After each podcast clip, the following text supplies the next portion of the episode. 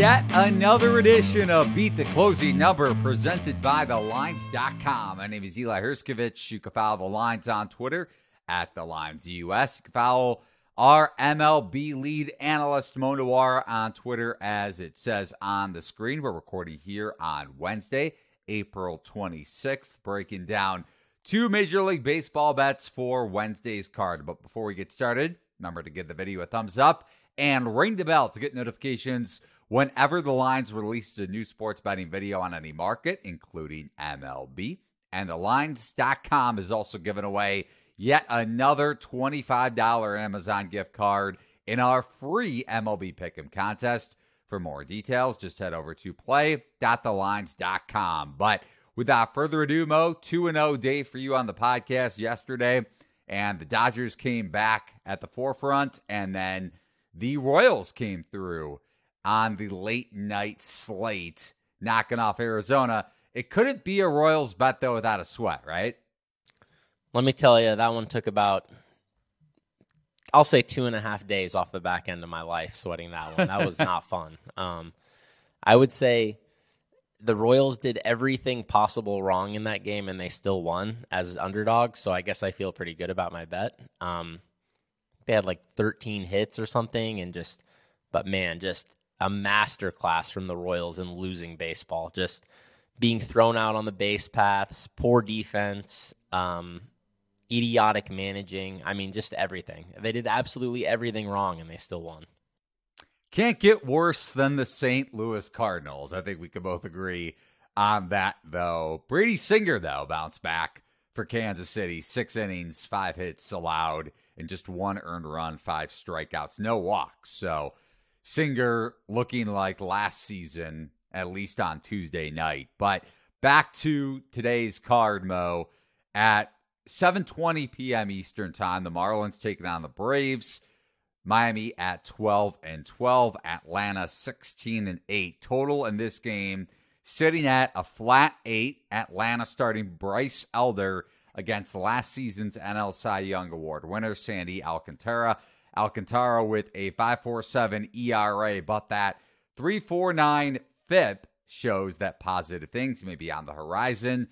And it's a small sample size in four starts for Sandy, but the chase rate is in the 54th percentile. That's kind of the one thing that stood out to me among all of his peripherals, considering nothing has really been that crazy. His ground ball percentage is a bit lower than last season, but again, it's a smaller sample size, just four starts. But you go back to that chase rate, and he finished in the 94th percentile last season. So that's a bit alarming. But again, it is very early in the season. As I mentioned with Alcantara, not a strikeout pitcher, lots of ground balls. So, do you expect him to bounce back against Atlanta tonight?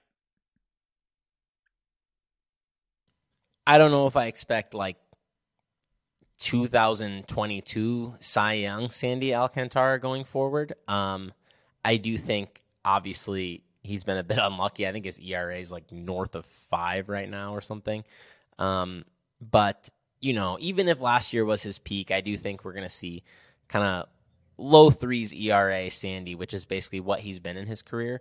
He's been good overall against the Braves in, in his career for, for what it's worth 2.42 ERA over 10 starts.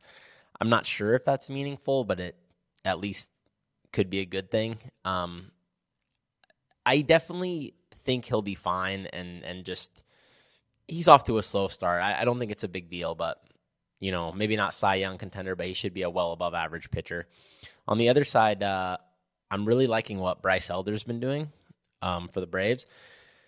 He he was not like a super highly rated prospect, but I do think he may have made some changes. He's really leaning into his um his slider uh, throwing it quite often, slider, sinker, pretty heavy a dose of those pitches. It kind of makes me think he's going to be a little bit of a not a like platoon splits like where he can't face lefties, but just a guy that I think is going to have a pretty decent size split just with with that sort of repertoire.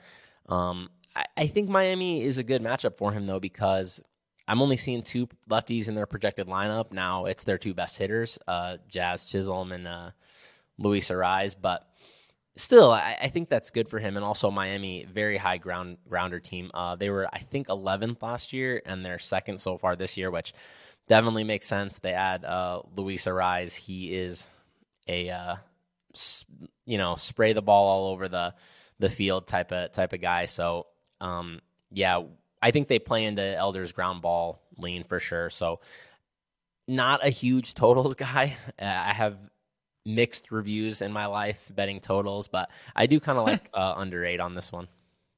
And you mentioned Luis Arraez, obviously traded from Minnesota this past off season for Pablo Lopez, who was off to a good start before giving up five earned runs to the Nats over the weekend. But Lopez's current teammate, Joe Ryan, Joe Nolan Ryan, if you want to pronounce his or say his full name, had a big, another big start against the Yankees, giving up one earned run in seven innings pitched on Tuesday night, seven strikeouts. So as low as 25 to 1 in the AL Cy Young betting market.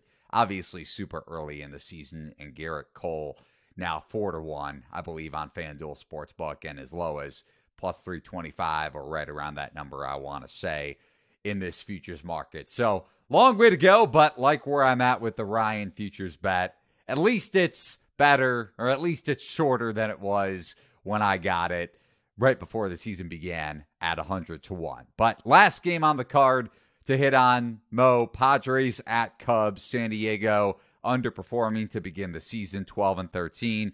Cubs are outperforming some people's expectations. You had a bit of a long shot futures wager on Chicago, not postseason wise, but regular season. And the Cubs are 13 and 9. This money line market is minus 110 both ways as of Wednesday, late morning, early afternoon, depending on when you're listening to the podcast. Michael Wacha against Drew Smyly. And you go back to last Friday, the 33 year old Southpaw for the Cubs lost a perfect game against the Dodgers when he and Yan Gomes collided on a swinging bunt attempt in the eighth inning. And Smyly's actually been pretty good this season. A 3.13 ERA, former Tiger, also has a 1.95 xERA. So the peripherals like Smyly so far. Are you leaning towards the Cubs, and Drew Smyly, for the final game on tonight's or today's Beat the Closing Number podcast, Mel? I like the other side in this one. Um, yeah, underperforming is putting it mildly uh, when you talk about this Padres lineup. Uh, 89 WRC plus. I mean, just looking at this lineup, it just it really boggles the mind to be honest. Uh, Tatis, Soto, Machado, Bogaerts, top four in the lineup. I mean, just imagining imagining that team being outside the top five of of hitting is insane, and and they're just like below the fold. So it's really been a pathetic showing for this offense so far. I just can't imagine it's going to continue. Um, yeah, I know the Cubs have been hot so far, but they are not nearly as good as the Padres. Pretty much across the board, uh, defense, bullpen, offense. It's just on paper the Padres are much better everywhere. Now, starting pitching, I think is close in this one. Um, I would rate these pitchers pretty closely. I think a Smyly does have stretches where he goes through where he looks very good, and then he'll just completely fall off the wagon, and then the net result just ends up being he's like a little bit below average. I think in his career.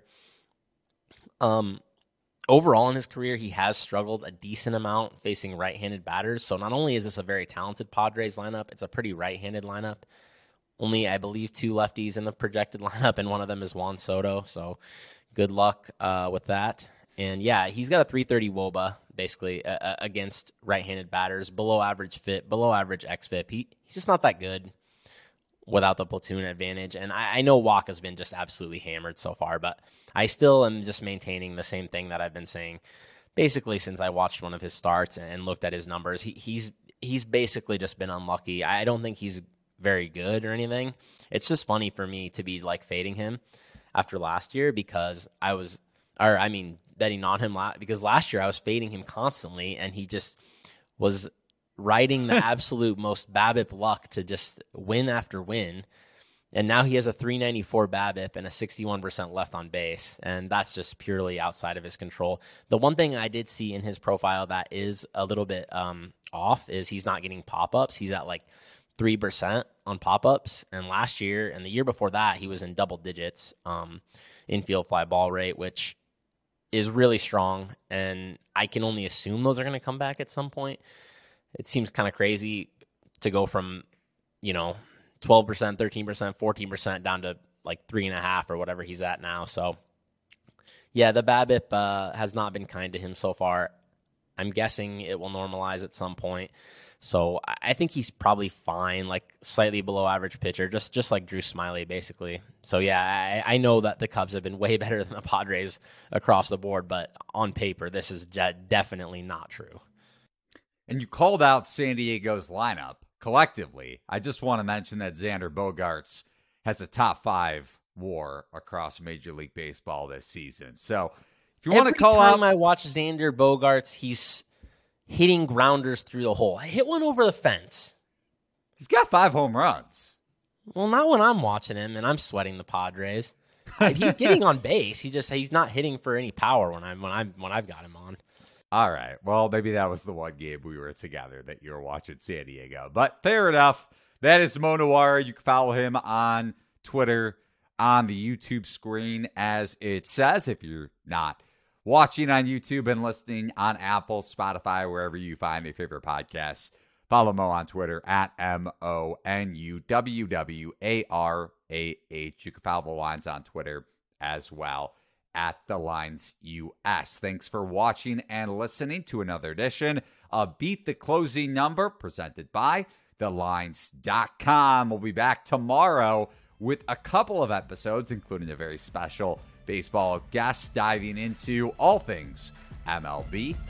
Talk to you then.